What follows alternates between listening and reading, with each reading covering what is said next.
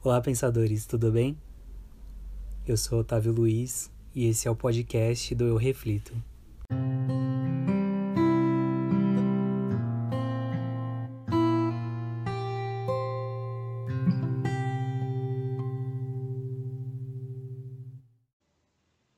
O tema de hoje é a importância da educação na infância.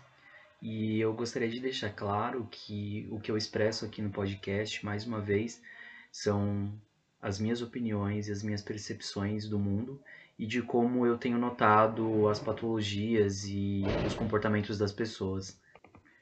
E eu entendo e respeito se você não aceitar as minhas opiniões, porque cada um tem sua percepção sobre o mundo. E eu volto a dizer que a criação desse podcast é para fazer a gente refletir, porque é importante que nós tenhamos opiniões diferentes umas das outras, porque é através delas que a gente pode agregar mais conhecimento. Você deve ter visto muitas reportagens ou até mesmo relatos de pessoas que têm sofrido muito com essa questão da pandemia e do isolamento social. E isso traz muito à tona as relações familiares e como as pessoas têm se, têm se deparado com essa dificuldade do relacionamento familiar ou até mesmo com a educação dos seus filhos.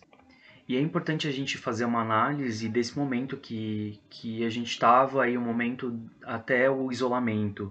É, o nosso mundo ele passava por uma transformação muito grande, uma rotina assim sem fim. As pessoas acabavam não tendo muito tempo. Você deve ter passado por isso, provavelmente eu também. Por isso que eu falo com, com certeza. E a gente não tinha muito tempo nem para nos relacionarmos, para termos uma relação mais saudável durante, é, com a nossa família. Basicamente, a gente estava vivendo no piloto automático, acordar, trabalhar, voltar, descansar, dormir e assim consecutivamente. E para muitos foi muito difícil esse momento que de parar e se acostumar com essa calmaria. Tem pessoas que agora estão começando a voltar, né, nas suas rotinas, mas eu espero de verdade que seja diferente agora.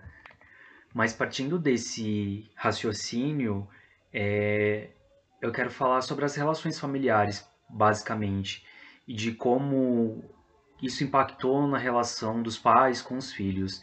Porque nós sabemos que nós vivemos uma pluralidade de pessoas e de comportamentos, assim como tem as famílias que se relacionam bem, tem as famílias que, que talvez não tenham começado com uma estrutura, uma base muito sólida, e que tiveram grandes dificuldades para poder lidar com esse momento. E apesar de ser muito difícil esse momento e ter sido impactante essa doença e como ela modificou a nossa sociedade, eu inevitavelmente não tenho como ver um ponto positivo disso. E de acordo com o tema de hoje, eu vejo que isso foi importante para resgatar as relações familiares das pessoas e dentro dos nossos lares. Uma coisa é inegável: ser pai é uma missão. E pai que eu digo não é paternidade, mas é ser mãe e pai, principalmente. Independente se a concepção dos filhos ela foi planejada, escolhida ou simplesmente aconteceu, é indiferente. É, essa paternidade e maternidade é uma missão. Então, por que, que a gente negligencia? E eu digo a gente no sentido geral, porque tem muitas pessoas que acabam negligenciando esse momento de, de paternidade e não deixando essa missão ela ser uma fonte de evolução para nós mesmos. E eu disse em outros podcasts que a situação do nosso planeta tá desse jeito porque nós negligenciamos as nossas atitudes e não assumimos as, as responsabilidades sobre aquilo que acontece ao nosso redor. E nós somos formados por um todo, então todas as nossas ações são impactantes.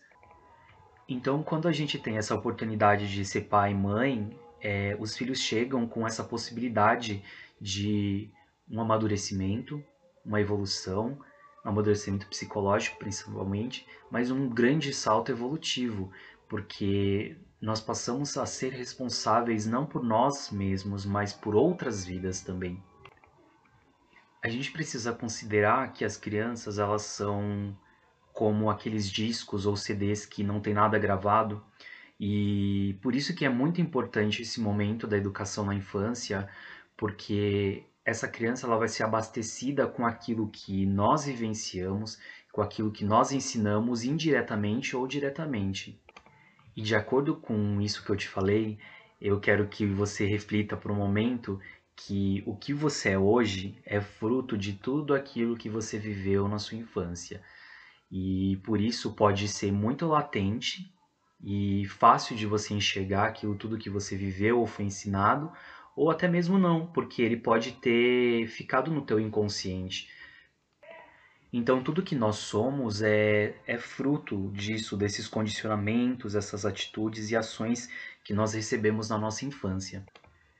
Dentro da psicanálise, Freud, que é o pai, né, o, o precursor dessa psicanálise, ele tem um estudo muito amplo a respeito da infância e de como isso impacta nas nossas ações e nas nossas patologias futuras.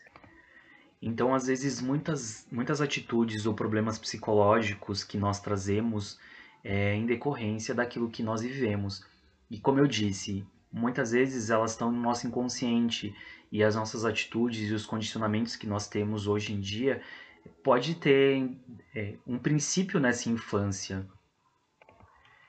E aí, conforme a gente vai aprofundando nisso, eu vejo e tenho notado muito em alguns casos que eu tenho pego de de alguns problemas psicológicos de algumas pessoas ao meu redor e de acordo com alguns estudos que eu tenho feito, que os padrões eles são muito repetitivos, que existe uma repetição de situações que acontecem em determinadas famílias. Como isso? Como assim?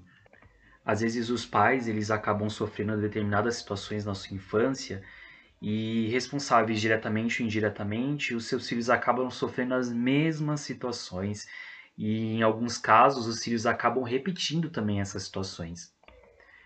Um exemplo que eu posso dar é, digamos que existe uma mãe e ela teve um relacionamento com, com um determinado senhor que não era legal, tinha problema de crime, cometia crimes e abandonou a mãe e talvez essa falta do pai ou a falta da, da educação da mãe também, por não ter estrutura, por ter vivido toda essa situação, o filho acaba assim, entrando nesse mundo do crime.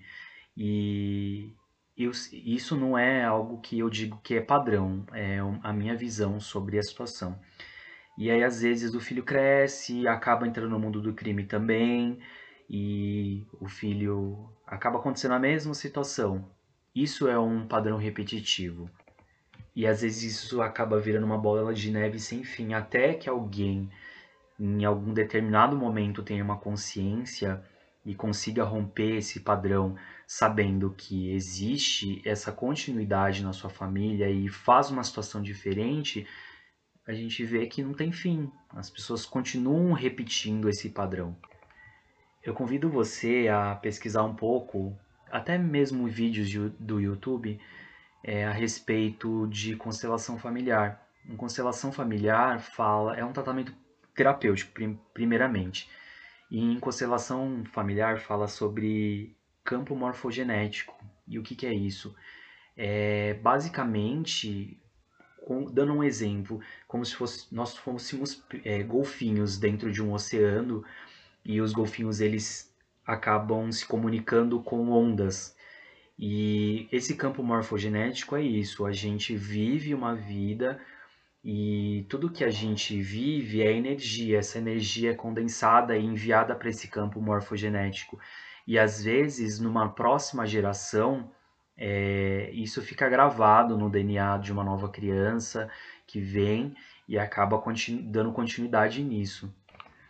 Talvez você já tenha ouvido o relato de alguma pessoa que não tem um problema aparente, mas fala que às vezes acaba carregando um peso que não sabe de onde é. E muitas vezes esse peso é em decorrência disso, desse campo morfogenético que vem de uma geração passada.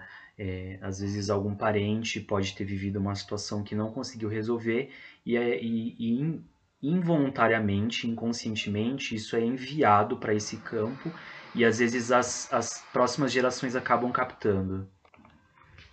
Dentro do espiritismo, esse campo morfogenético ele pode ser chamado também de perispírito. O perispírito, na verdade, é um corpo que está em volta do nosso espírito, o que aqui a gente pode chamar de aura. E o que, qual é a função desse perispírito? Ele protege o nosso espírito, principalmente, e ele é responsável por gravar todas as nossas experiências nessa vida. E ele também contém todas as experiências das nossas vidas passadas, para você que acredita em, em outras vidas.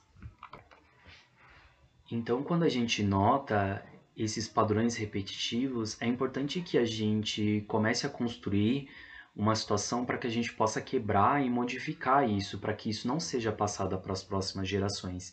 E tá aí a importância da educação na infância. E eu quero que você entenda, meu caro amigo pensador, que talvez, talvez a sua relação difícil com seus filhos tenha muitas vezes causa na relação difícil que você teve com seus pais, ou mesmo é, nessas relações que nós tivemos em outras vidas, ou até mesmo essas patologias que nós carregamos ao longo do nosso, da nossa família e que viemos trazendo através desse campo morfogenético. Por isso que é importante não negligenciar a educação dos nossos filhos e a gente ter cuidado com aquilo que a gente passa e ensina eles, pois eles vão ser condicionados as crianças elas ainda não têm um filtro moral e muitas vezes elas repetem aquilo que elas veem, ouvem e elas são ensinadas. Mas eu entendo que esse processo também é bem difícil porque a gente carrega essas dificuldades que a gente teve na nossa infância e fora as, as grandes dificuldades que nós vivemos diariamente com o nosso trabalho, a situação financeira mas é importante que a partir daí a gente se conheça e principalmente a gente conheça os nossos filhos e as pessoas que estão à nossa volta. Mas o mais importante é a gente se conhecer para que a gente possa modificar muitas vezes as nossas atitudes, para que a gente não passe isso para os nossos filhos e que eles repitam isso. Então, para você que ainda está em isolamento social, eu te convido a aproveitar desse momento para você se descobrir ou você que já voltou, tire um tempinho para você descobrir quem você é. Comece percebendo como você reage às coisas, como você lida com as coisas no seu dia a dia. E é aí que está o princípio do autoconhecimento. Porque, acima de tudo, nós temos um dever moral de fazer os espíritos que estão à nossa volta, que são as crianças, espíritos melhores do que nós somos e do que nós fomos. E essa palavra dever é, é bem pesada, eu sei, eu te entendo. Mas vamos deixar esse conceito de lado e nos apegarmos a ele como um compromisso. E partamos do princípio de que nós estamos fadados ao erro. São tantas vidas em erro que a gente pode errar, mas o importante é que agora você está tendo um conhecimento, você está tendo ferramentas para se autoconhecer, se entender e fazer diferente. Só que o processo de mudança ele é inevitável nós, nós não errarmos e através dos erros que nós vamos aprendendo, mas principalmente nós temos consciência de que estamos errando e que nós vamos mudar as nossas atitudes. E a partir disso, nós vamos fazendo as coisas diferentes, passando as nossas melhoras para os nossos filhos e tornando eles cada vez espíritos melhores e pessoas melhores para a nossa terra. Eu te agradeço por me ouvir. E se é a sua primeira vez aqui, eu convido você a ouvir os outros episódios, se inteirar um pouco nos temas. E principalmente, se vocês gostarem e acharem que é importante, compartilhe com as pessoas que você gosta e ama. Gratidão, fiquem em paz.